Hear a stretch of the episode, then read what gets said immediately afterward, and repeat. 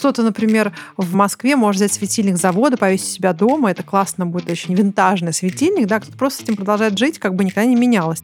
То есть на завтра мы еще планируем, что у нас будут хрустальные люстры, а послезавтра мы уже играем в конструктор. Так? Возможно, так. Когда же к нам вернется люстра со свечами?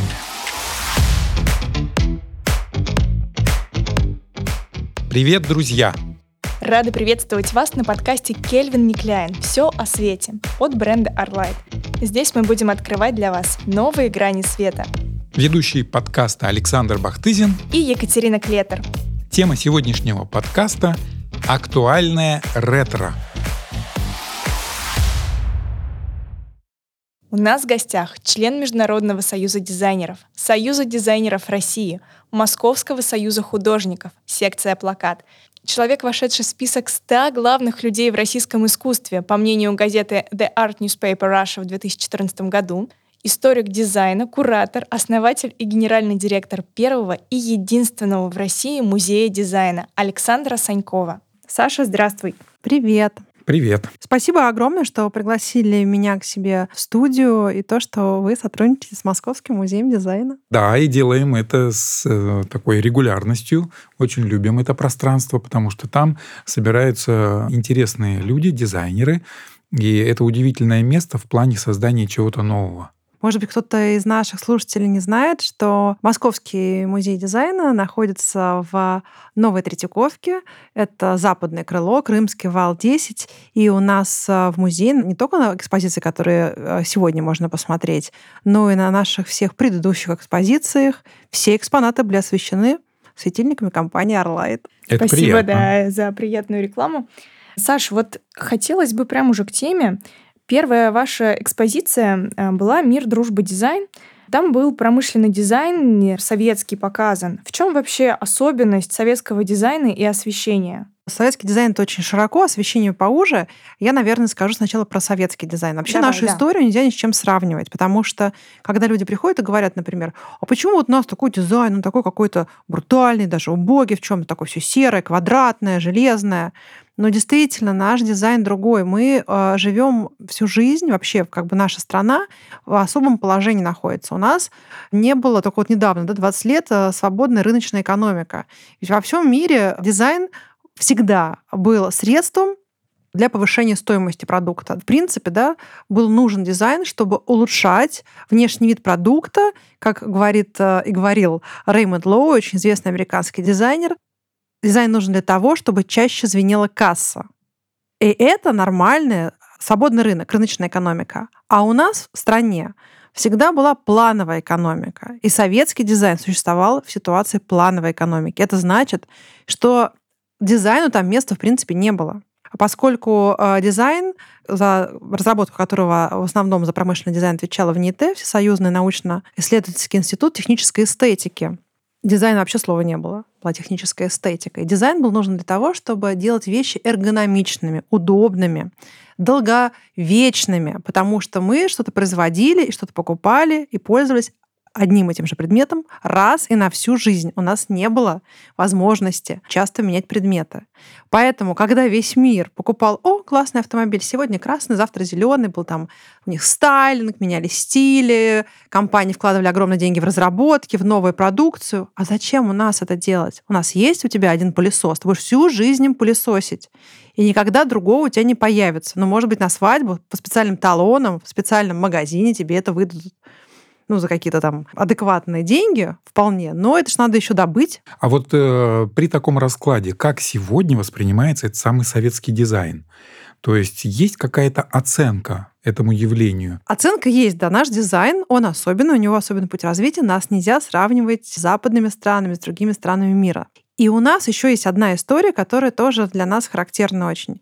Наша промышленность в стране всегда работала на какие-то глобальные проекты. Оборонная промышленность всегда хорошо работала. А, мы должны были защищаться от всего мира, мы должны были электрифицировать страну, прокладывать дороги, глобальные какие-то задачи.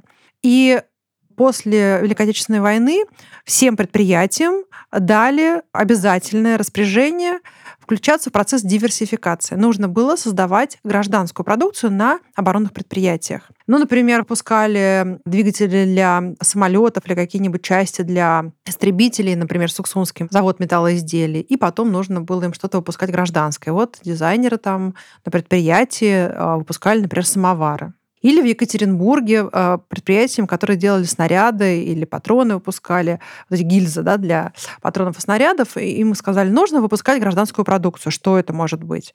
Ну, вот дизайнеры сказали, наверное, вазочки. Это могут быть подставки для карандашей. То есть что можно придумать? с такой формой, да, цилиндрической. То есть каждый завод должен был что-то выпускать, и сначала была такая политика продавать э, товаров народного потребления на сумму равной зарплате всех сотрудников завода в год. Ну, например, 300 тысяч зарплата общая, надо было на 300 тысяч произвести такой продукции. А потом этот процент э, его увеличивали, увеличивали, увеличивали. То есть у нас, представьте себе, продукция выпускалась гражданская на оборонных предприятиях. Это тоже ведь особенность нашего именно отечественного дизайна. Ну и, конечно, это все вещи были очень надежными, и служили нам десятилетиями, а сейчас эти многие предметы, они у нас на дачах, потому что они неубиваемые. Ну, можно сказать, что этот э, советский дизайн был максимально функционален и минимально эстетичен? Я думаю, что да, можно так сказать, потому что главное была функция, безусловно. А вот роль света, приборов освещения, допустим, да, это тоже этого коснулось? Вообще еще тоже особенность, и э, связано это с освещением, это стандартизация и унификация. Потому что только с помощью стандартизации и унификации можно было выпускать недорогую продукцию и продукцию массовую. Да, у нас сюда типовое строительство. Сразу раз 100 тысяч домов построят по всему СССР, которые одинаковые. Их же надо освещать все. Или, например, дворцы культуры, или дворцы пионеров, или школы. Это все были одинаковые здания. И поэтому были организации, которые работали над типовыми проектами и, конечно же, над их оснащением. И они как раз занимались освещением. Одно из таких институтов — это Московский научно-исследовательский и проектный институт типологии экспериментального проектирования, который был создан в 1951 году. И они как раз вот строили эти дома, и типовые школы, и детские сады, и здания поликлиник, и их надо было освещать. И в них работал очень э, грамотный, очень э, профессиональный дизайнер Абрам Дамский, он ученик Роченко, он ученик э, Татлина, а, учился в Футемасе еще как бы в нашей самой известной школе дизайна высшие художественные технические мастерские, созданные по указу Ленина в 1921 году. И вот представляете, он а, действительно, вот мы не знаем, а он на самом деле такой герой советского света, потому что все лампочки Люцета, например, которые освещали в подъездах, многие помнят, даже мои, а сверстники, как э, люцеты, эти висели там, в детском саду или в подъезде, в школе, ну, в общем, таких гражданских помещениях а, общественных. И он сделал кольцевой светильник. Такие, может быть, тоже вы знаете, когда много колец, собранные такой как люстры, немножко вниз они, mm-hmm. кольцо побольше, поменьше, и соединены тремя креплениями. И вот это такой рассеиватель света, который использовались эти лампы на предприятиях, на заводах, фабриках, в общем-то, в промышленном секторе строительства, на уже общественных тоже пространствах, но которые были специальные. И Абрам Дамский сделал очень много осветительных приборов а, для московского метрополитена, которые мы можем сейчас с вами, а, спускаясь в метро, каждый день наблюдать. Ну, а, конечно, специфика света советского, то, что тоже все было массовое, и все было очень унифицированное. То есть, э, если мы хотим увидеть советский дизайн, просто нужно спуститься в метро, да, и посмотреть. Да, на самом деле как? это музей советского это? дизайна метро. Я думаю, что нам нужно будет сделать для наших партнеров ваших экскурсию по метро, посмотреть светильники. Вот было бы интересно, кстати. Я бы сама такую хотела бы экскурсию пойти на такую. Может быть, частично ее провести, а частично послушать других специалистов.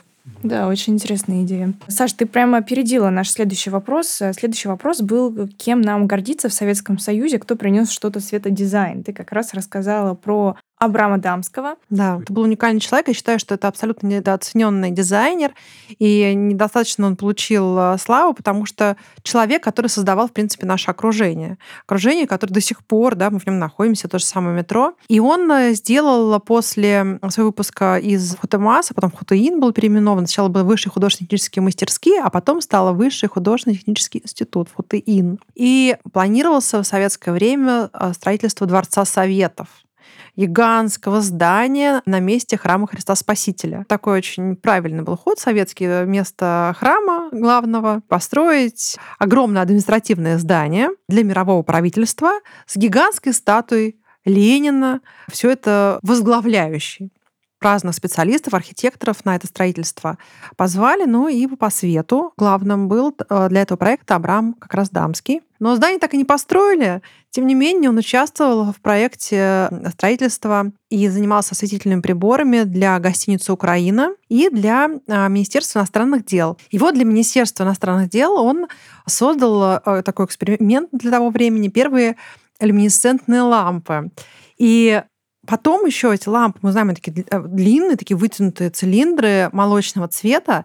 И вот представляете, потом уже они во многих-многих висели тоже промышленных предприятиях, когда рассеиватель есть такой внизу железной сеткой сделан, а сверху люминесцентные лампы. Вот это было внедрено э, впервые для Министерства иностранных дел. А потом, конечно, уже часто-часто использовалось и для других общественных пространств. Хочу сказать, что Абрам Дамский применял люминесцентные светильники для парадных люстр.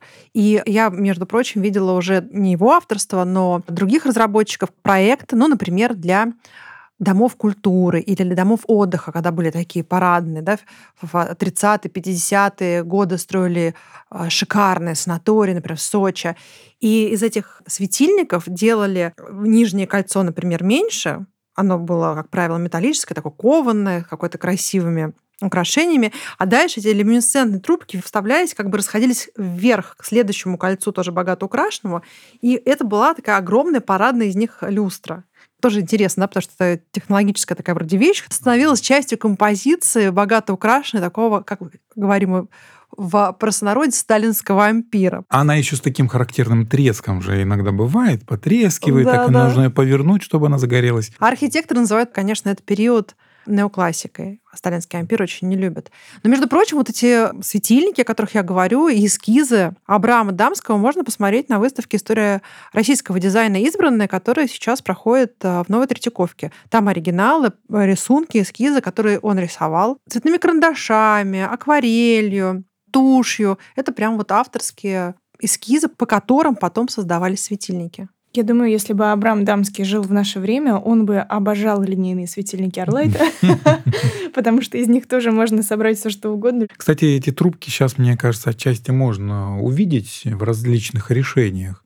Вот тот же гибкий неон, да, который Да, вот он же сейчас вообще 360 есть, да, он тоже в разные трубки. стороны светит. Я уверена, он бы такие сделал проекты, потому что этот человек сделал сотни разных проектов а, люстр. И я не знаю, может ли вообще один человек за всю жизнь такое создать. Я просто не верю, когда я увидела объем работы, который он произвел за свою жизнь, я такого не видела. Понятное дело, что он трудоголик и гений, но это, конечно, очень впечатляет. Плюс к этому он писал книги. Например, в 1947 году вышла его книга, которая называется «Осветительная арматура».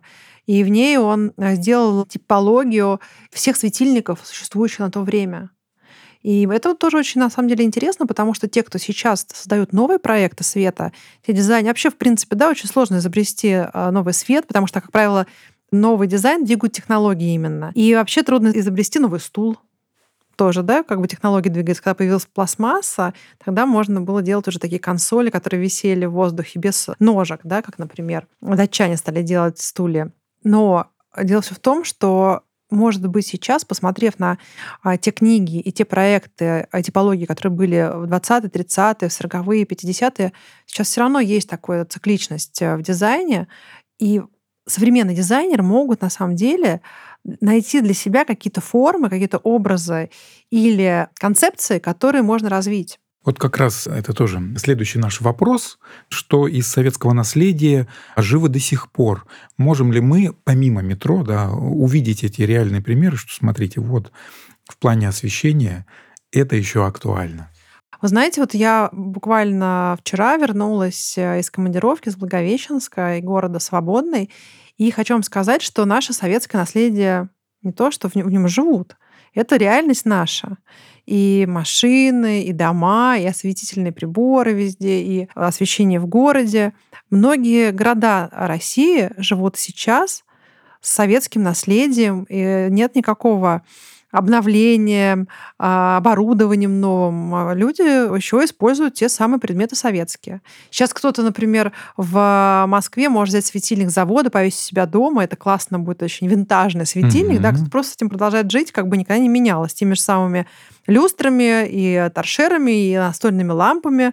И как бы для них это просто обычная реальность, а, а не какое-то воспроизведение Это винтажно. не ретро. Это не ретро, это просто обычные вещи, да. На самом деле было много э, а, еще интересных вещей сделано в 50-е. Одно из первых пластмасс был завод Карболита. Они выпускали тоже линейку, особенно такие были всем известные настольные лампы коричневые, которые почему-то казалось, что их должны были использовать. Ну, и, может быть, это действительно было так. При допросах. На самом деле их много было сделано. Такие лампы, грибочки были э, железные. Почему железные? Потому что тоже, да, это стеклянный плафон бился, а железные нет. Были лампочки министерств в стиле неоклассики, для военных министерств и разных отделений они были. По кругу, например, шла штамповка или же с танками, могло быть э, с кораблями, а внутри были не стеклянные плафоны, а был материал, красный или зеленый. Ну, потому что тоже, в принципе, было да, сложно доставать какие-то новые плафоны, а когда у тебя материя, то это не бьется, это более функционально, да, как железный плафон.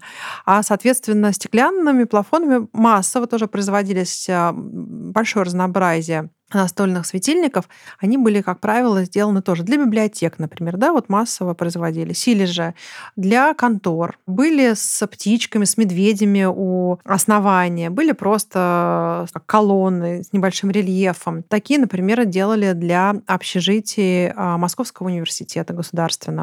Но вот плафоны часто бились. Были плафоны белого стекла или зеленого. Наверняка у многих наших слушателей такие лампы были дома. И, может быть, до сих пор и есть у бабушек, у дедушек. Это довольно массово производились, такого типа настольные лампы.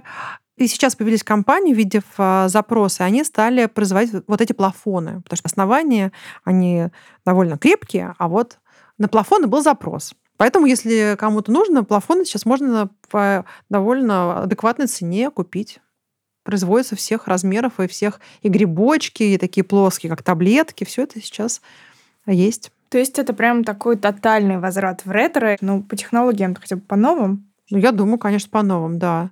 Безусловно, возврат э, к каким-то историческим вещам, это хорошо, потому что у нас слишком часто история затиралась, и слишком наш, э, много в нашей стране было случаев, когда мы все э, хотели уничтожить до основания, затем это наша такая парадигма существования. Сначала мы говорили, что все, что сделано царской России, мы до основания разрушим, а затем построим новый мир. Потом были художники авангарда, которые делали проект, вот, например, как Александр Ройченко, он делал тоже проекты настольных светильников. И, например, другие тоже делали в Хутемасе и педагоги, и студенты проекты осветительных приборов. Но промышленность не была готова все это выпускать. И в уже 30-е годы наследие авангарда стало никому не нужно, даже запрещено. Авангардистов считали формалистами.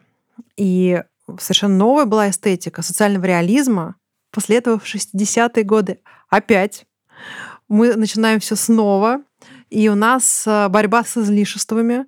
Соответственно, все, что было сделано в период правления Сталина, развенчивает культ личности и, конечно, новая эстетика, модернизма. Почему у нас каждый раз нужно все забыть и что-то делать заново. А в принципе, хорошо смотреть в историю и какие-то оттуда доставать неплохие проекты и переосмысливать их, актуализировать. Это нормально, этим а, пользуются все дизайнеры во всем мире. И когда люди приходят в магазины, как правило, они покупают из новых предметов то, что у них какой-то выявляет ассоциацию с детством. Эмоциональный с... ряд такой. Да, вот этот эмоциональный ряд очень большое значение имеет. Я думаю, да, ты совершенно права, потому что в России у нас очень трепетно относятся к своему прошлому, истории, да, и, конечно, вот эта эмоциональная составляющая очень сильна. Мы хотим увидеть нечто не просто комфортное, допустим, комфортное освещение, мы хотим увидеть знакомое – знакомая с детства, знакомая с бабушкиных времен, не знаю, да, что-то такое, что вызовет у нас некую ностальгию, может быть, да, а у некоторых людей в наше время вызывает и чувство патриотизма. Да, я думаю, бьют все рекорды по продаваемости шоколадка Аленка, например, или Мишки на севере. Буквально недавно я ездила с моим а, сыном в Сочи, и потом мы с ним путешествовали в Розухутор, во все курорты, три курорта. И поехали в Абхазию. Ну, конечно, на даче Сталина, советские пансионаты, потому что мне это очень интересно. И как раз э, такие тоже типичные везде есть осветительные приборы. Это круглые шары mm-hmm. на алюминиевой палочке. А, такой это очень... классика. Да, абсолютно классика. Кстати говоря, такие э, можно до сих пор в большом количестве найти их. Ну, даже на... в московском метро такие да, есть. Да, да, да, да. И их можно найти просто вот на любых ресурсах, которые продают старые вещи, потому что их много очень производилось, как и настольные лампы карболитовые, как вот эти лампы настольные с э, белыми или зелеными стеклянными абажурами. Вот эти вот очень, функциональные светильники. Ну, мне кажется, очень интересное решение, потому что они матовые, насколько я помню, да, и они создают рассеянный свет. Да. То есть он не бьет в глаза, но тем не менее он равномерно создает вот эту освещенность в этом что-то есть интересное. Ну, то, что у нас сделано для общественных пространств, если честно посмотреть, ну, вот на все это, конечно, Баухаус и Футемас, они параллельно существовали, то проекты об освещении, которые у нас для, например, клубов рабочих проектировали, и для общественных пространств очень много похожих осветительных приборов есть в Баухаусе. Только у нас их в меньшем количестве выпускали, а там действительно промышленным способом выпускали много проектов, созданных студентами Баухауса. Но параллели, очевидно, прослеживаются, потому что все-таки и одна школа, и вторая, они были про функционализм, а Баухаус, э, давай мы поясним для наших слушателей, что это такое. Баухаус — это школа, где художники для промышленности, архитекторы нового типа, функционалисты занимались у очень известных э, культурдеятелей, там, например, Кандинский преподавал у них из России, приехал. Или Ласло Махой Нать, он очень известный фотограф, он а, дизайнер, и там, конечно, Гропиус да, возглавлял школу. Но после того, как пришли фашисты к власти в Германии, школа была закрыта, и потом все разъехались, преподаватели в разные страны. В общем-то, дело Баухауса жило, но, в принципе, просто промышленность в Германии работала, и поэтому проекты их и мебельные, и осветительных приборов, они большими тиражами выпускались. А а у нас э, то, что наши художники авангарда, конструктивисты проектировали эти вещи, если была необходимость, да, запрос какой-то от общественного здания, то могли сделать. А так, в принципе, конечно, небольшое количество проектов было реализовано относительно того объема, который был придуман, то, что вот нового типа мебель, нового типа светильники, потому что хотели новой жизни, новый быт, хотели, чтобы не просто была новая власть, новый социальный режим и новая культурная политика в стране. Хотели, чтобы это все было подкреплено новым бытом. Это касалось всего и посуды, и одежды, и газет, журналов, театр. Все совершенно должно было быть новым. Но, к сожалению, дизайн концепции и реальности промышленности всегда очень были плохо между собой соединены, очень плохо коммуницировали. А вот э, беря в расчет массовое производство, да, ведь Советский Союз а, четко ассоциируется с массовой культурой, массовым производством, да. Не значит ли это, что вот эта массовизация она сводила все какие-то эксперименты, да, поиск новизны, в том числе там, да, и в освещении, к некоторым затруднениям, что да. этого было критически мало. Были эксперименты, было довольно много, потому что дизайнеры были на самом деле идеалистами. Они, приходя в разные дизайн-организации, а вообще в Советском Союзе была создана система дизайна. В 1962 году вышло постановление Совета министров СССР об улучшении качества товаров народного потребления методами художественного конструирования. Что это значит на русском языке? Это значит, что э, дизайнеры стали частью всех производственных процессов. Если создается какая-то вещь, обязательно дизайнеры должны были принимать участие в ее проектировании.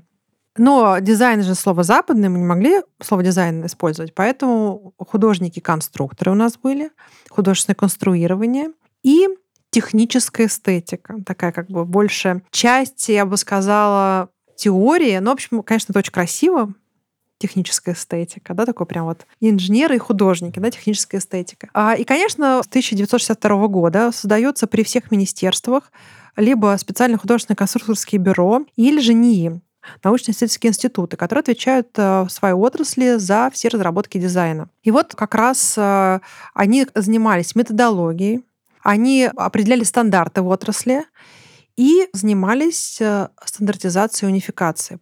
Это было очень важно для того, чтобы был хороший экономический эффект, для того, чтобы вещи какие-то были выгодно производить, во-первых, а потом еще люди могли, потребители их купить. Или это было бы дешево для государства оборудовать теми или иными предметами заводы, предприятия, общественные здания.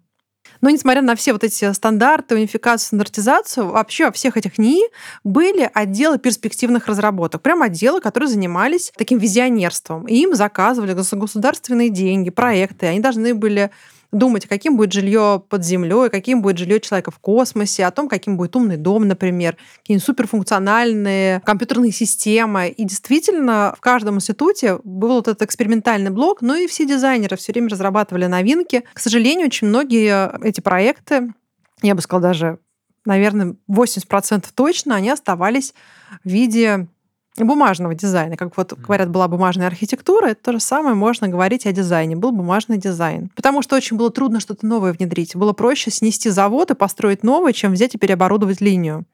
Поэтому, конечно, в производство при всех надо было ну, проект показать на научно-техническом совете или художественно-техническом совете. Там а, специалисты сидели, они определяли, что пойдет в производство. И, конечно, нужно было в производство отдавать только то, что супер необходимо, что даст потрясающий экономический эффект. Иначе зачем? Как-то взгрустнулась даже немножко. Да. Слушай, а вот Адам Дамский, ты рассказала о нем очень подробно. Такой великий действительно деятель. Я согласна, что его имя недостаточно звучит в наше время. О ком стоит нам знать и обязательно помнить? Ну, конечно, Александр Родченко, который наш известный дизайнер, конструктивист. Он был потрясающим и графическим дизайнером, и фотографом. Конечно, а, я думаю, что можно было вообще наших конструктивистов, дизайнеров первых советских. Сейчас много вещей очень актуально, потому что тогда они не могли этого ничего произвести, а сейчас вполне можно было бы это наследие актуализировать. Дело все в том, что в Советском Союзе, как правило, люди имен работали, не было, не да? было имен. Да, вот были эти НИИ, были эти СХКБ. Можно посмотреть, э, кто, например, делал какой-нибудь проект, если открыть патенты, потому что, как правило, новые изделия, они получали патенты. Но в эти патенты часто вписывали главного инженера, директора завода, директора института. И, в принципе, кто реально разработал вещь, очень сложно понять. Поэтому, когда ты знаешь семьи, когда ты знаешь непосредственно людей, да, там, или там, через одного контакт, ты можешь сказать, этот сделал, например, такой-то дизайнер, разработку. А в принципе, очень сложно докопаться до сути и понять, кто же был дизайнером того или иного предмета, поскольку часто это просто было написано «завод», там, металлоизделий, номер. И ты даже не можешь понять, кто разработчик, потому что, как правило, на предметах писали тираж, завод, писали материал, там, цену, конечно, но не писали никогда, кто дизайнер. Если у модельеров на выкройках, которые продавали, или в журналах, которые публиковались, писали обязательно, кто такой дизайнер, то здесь нужно проводить по каждому предмету настоящее расследование. расследование. Потому что все было, как бы люди получали зарплаты свои и дальше выпускали какие-то типовые вещи. Конечно, можно при желании узнать имя, но это прям вот серьезное расследование. А вот в ключе того, что у нас в дизайне и во всем идет такой возврат в ретро – в светодизайне в том числе. Можно ли предсказать, что будет в будущем, в ближайшие годы в тренде? Из советского дизайна, возможно, что-то придет. В форм-факторе осветительных приборов. Если посмотреть на то разнообразие осветительных приборов, которые существуют сейчас, то, в принципе, такая как бы эклектика стилистическая, потому что дизайнеры сейчас могут выбирать себе в интерьеры те светильники и тот дизайн, который им подходит, потому что производится на любой вкус, из любых материалов, и абсолютно любых цветов, фактур, форм, осветительные приборы. Но если мы видим, что был какой-то момент возврат к 60-м, потом а, был к 70-м, потом к 80-м, а теперь уже, смотрите, на улицах молодежь ходит а, в таких каких-то спортивных костюмах фиолетовых, сейчас фиолетовый цвет опять модный, розовых, каких-то салатовых, ну просто 90-е вот как бы, да, возврат. И э, также все чередуется. Минимализм, потом антиклектика, и потом хочется после минимализма, наоборот, хрусталя, огромной люстры, да, с золотом. И потом опять возвращаются к минимализму. Все как бы, да, от а, такой роскоши и такого гипер украшательства потом идет к минимализму и обратно. Все в жизни вообще циклично, и через несколько стадий проходя, возвращается так или иначе. Но на самом деле сейчас спрос на разное, и производители совершенно разные по всему миру. Можно, в общем найти то, что нужно непосредственно в запланированный интерьер. А общая тенденция, если про светодизайн говорить, я думаю, что к функциональным вещам и светильникам которые, например, можно перенаправлять свет, или которые можно комбинировать, которые из нескольких составных частей собирать, да, например, светильник, который можно повесить три шарика вдоль комнаты или собрать их одним светильником. То есть когда человек может сам из одного светильника получать несколько решений функциональных. Мне кажется, что вот это было бы интересным сейчас. Когда ты знаешь, что ты покупаешь брюки, а они превращаются шорты. То есть на завтра мы еще планируем, что у нас будут хрустальные люстры, а послезавтра мы уже играем в конструктор, так? Возможно, так. Когда же к нам вернется люстра со свечами? Ты ждешь, да? Да. Я жду этого момента. Мне вот кажется, они никуда не уходили, люстры со свечами наверняка где-то они стоят, но просто я вот помню это все. Возможно, эти люстры, просто эти свечи будут такими гипертрофированными, какими небольшими. А. Из этого сделают такой фан, как бы, да? Да. Когда да, ты уже не просто это такая скромная свечечка с таким пламенем, а это будут действительно гигантские для ресторанов, для холлов в отеле, такие гигантские свечи. Возможно, это просто вернется в другом переосмысленном виде. Кстати, вот в этом смысле гротеск нам помогает возвращать прошлое для того, чтобы увидеть его несколько с другой стороны. И вот это интересное наблюдение. Я думаю, что мы в продукции Arlight тоже можем заметить какие-то отголоски советского дизайна. Светильники Фьор, Отлично. если мы говорим предметно, да? Да. Но э, я бы хотела, знаешь, Саша, еще расспросить тебя чуть-чуть побольше о текущей твоей выставке, которая проходит, и как она отражает э, вот это вот советское наследие. Может быть, ты расскажешь, вернешься вот мир дружбы дизайн, потому что там тоже было много чего интересного. Пластик фантастик, когда у тебя была выставка, там наоборот было про современность, про современные технологии. Может быть, ты откроешь нам завесу тайны, Еще не было никакого анонса, какая будет следующая выставка, но свои мысли. Я хочу сделать выставку «Дизайн для детей». Потому что мне кажется, что детская тема, она такая по-хорошему, такая популярная, и всем интересно, потому что все мы как бы дети в прошлом, кто-то в настоящем даже как бы вырастает, но остается ребенком. У всех есть дети. Это, это такая очень благостная тема. И хочу очень сделать выставку про дизайн путешествия, потому что, ну, во-первых, в этом году сто лет аэрофлоту, гражданской авиации, ну и вообще путешествие — это всегда тоже какие-то приятные эмоции, наш отпуск или командировка, это какое-то разнообразие и новая история. Ну и, конечно, с этим было связано большое количество и плакатов, э, рекламных буклетов, и сувенирной продукции. В общем-то, даже в советское время если мы возьмем, ну и современность, конечно, очень много с этим связанных попутных вещей, на какие-нибудь дорожные сумки, например, потрясающие. У нас есть а, коллега, который собирает спортивные советские сумки и дорожные. Какое же, оказывается, их было разнообразие. Даже я не подозревала. Когда посмотрела на его коллекцию, я была поражена. Вот у нас ну, была его лекция недавно.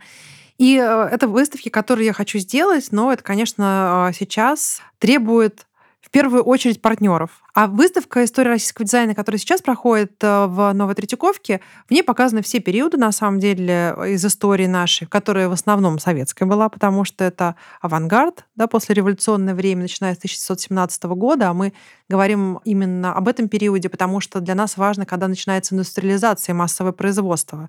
Дизайн э, для меня, для моей команды, это в первую очередь именно массовое производство и именно то, что связано с промышленным сектором и проектами, созданными для него. Авангард раздел а, от art-деко к неоклассике, это 30-е годы до где-то середины 50-х, и а, уже система дизайна в СССР, которая начинается, создается в Советском Союзе с 1962 года, а затем современный дизайн, где мы показываем то, что в разных совершенно областях происходит в современной России. Это и мебель, и одежда, и средства транспорта. И, в общем-то, у нас выставка про все виды дизайна. Единственное, что там у нас очень мало показано графического дизайна, но потому что с графическим дизайном в нашей стране всегда все было очень хорошо. Поэтому мы пытались какие-то показать ноу-хау, интересные заработки именно промышленного дизайна в первую очередь, тоже связано с электроникой, осветительными приборами, машиностроением, мебельной отраслью. И, конечно, фаянсом, керамикой, такими стекольными заводами. На самом деле выставка э, идет уже полтора года, но мы каждые три месяца делаем переэкспозиции, потому что, ну, во-первых, невозможно показать сто лет российского дизайна на 600 э, метрах, поэтому нужно все время обновлять экспозицию, ну и во-вторых, потому что мы должны менять графику, а графика не может быть представлена в хорошо освещенном пространстве более чем три месяца. Поэтому у нас есть такой как бы необходимый срок, когда мы заменяем каждый раз примерно 150 экспонатов мы добавляем новых. Ну и так как постоянно у современных дизайнеров выходят какие-то новинки, новые коллекции, мы тоже все время добавляем новый контент э, в экспозицию. Поэтому если вы пришли один раз, то через три месяца можно прийти и увидеть э, новую подборку. Между прочим, кому интересен дизайн, можно посмотреть на нашем сайте. И у нас очень много лекций с советскими дизайнерами и с дизайнерами западными. Они синхронным переводом, и поэтому это недолго, да, когда один говорит сначала по-русски, потом другой по-английски, это очень долго, слушать обычно скучно. А все-таки синхронным повеселее, пободрее лекции можно посмотреть. И э, есть у нас кино «История российского дизайна», которое по 23 минутки рассказывает коротко обо всем, что происходило за последние сто лет. Тоже можно посмотреть. Все этот контент выложен бесплатно и на, в наших соцсетях, и на YouTube. И еще интересно тоже э, для э, людей, которым интересна вообще тема дизайна, это радиопередача «Говорит дизайн», которую мы два с половиной года записывали и выпускали в эфир с э, радиокультурой. Это тоже мини-подкаст, который можно послушать на сайте Радиокультура. Очень интересно полезно, было бы послушать. Да. Да. Саш, есть еще что-то такое, что ты бы хотела рассказать, от чего у тебя горят глаза, что касается истории дизайна, что касается ретро, что касается осветительных приборов, может быть. Но что мы у тебя еще не спросили? Я хочу сказать всем нашим слушателям о том, что мы принимаем вещи в коллекцию. Если у вас есть что-то интересное, что, знаете, как нам приходит люди говорят, знаете, вот я всю жизнь храню, у меня вот, например, новое, не распечатанное в а, коробочке лежит, но я не могу, мне ими выкинуть жалко, и мне это не нужно. И вот нам люди дарят. Какие-то люди дарят что-то из семьи, а, то, что они хотят сохранить или показать на выставке. В общем-то, я считаю, что это правильно дарить в музее, не только потому, что я директор музея, но просто потому, что какие-то вещи бывают очень редкие, которые а, у вас лежат пляться, а так их увидят сотни тысяч людей. Конечно. Ваши вещи могут приносить радость другим людям. Радость и знания, новые знания, информацию и о э, истории нашей страны, и о социальном устройстве, и о культуре. У нас в коллекции много вещей, которые подарили и посетители музея, и наши родственники, и э, наши друзья, и родственники наших друзей. Например, вот одноклассник моего папы, у него был очень высокопоставленный отец, и когда он ездил на съезды, на разные специальные мероприятия, там выдавали сувениры участникам этих съездов. Это были радиоприемники, например. Но их делали маленькими тиражами специально под какие-то, или там, например, книги. Специальные были всегда сувениры. Их вот на самом деле невозможно просто было купить, да, потому что это было вот для там 500 штук для участников съезда. И вот он такие вещи передавал в коллекцию, очень интересные. А куда нести? Можно на нашем сайте Moscow Museum посмотреть наши контакты. Можно позвонить нам и еще написать на info собака moscowdesignmuseum.ru, сразу написать письмо и приложить фотографии. Потому что у нас есть, конечно, вещи, которые, например, холодильник ЗИЛ. Но два холодильника нам не нужно, потому что у нас уже есть один. Это объемное довольно хранение, он тяжелый, его тяжело возить. И мы вот реставрировали наш холодильник. Но поэтому лучше сразу фотографии посылать. Эх, хотел как раз его предложить. Саша, что происходит с вещами после того, как выставка заканчивается? Вы возвращаете их владельцам или вы где-то храните? Если нам дают на временное экспонирование, потому что, вот, например, в Третьяковке сейчас на выставке стоит автомобиль, который нам дал Политехнический музей. После выставки, конечно, он поедет в Политехнический музей обратно. Или мы берем на выставке у других музеев или у частных коллекционеров. Это временное хранение, кто дает на время. Или же мы подарки показываем, которые в музее, это наша коллекция. И после выставок просто это уезжает в наше хранение, хранится до следующей выставки.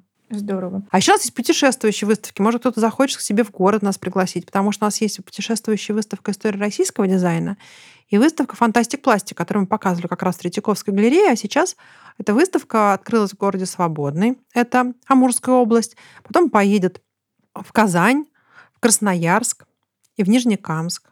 Я думаю, что, может быть, кто-то послушает нас и скажет, а вы я тоже хочу, чтобы у нас в городе прошла выставка «История российского дизайна» или про современный дизайн. В общем-то, мы так планируем всегда выставки, чтобы потом можно было их обязательно версии, которые такие компактные, отвести, и там такое оборудование делаем, которое много-много раз Тоже, кстати, про функциональность. Да. Как раз. Я всех приглашаю к нам на выставку истории российского дизайна, избранную в Новую Третьяковку. Все собираемся и идем.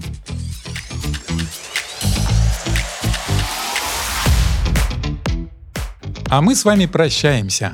Ждем вас снова на нашем уютном подкасте и не забывайте подписываться на нас в социальных сетях, а также на сам подкаст Кельвин Микляйн «Все о свете». До новых встреч! Пока!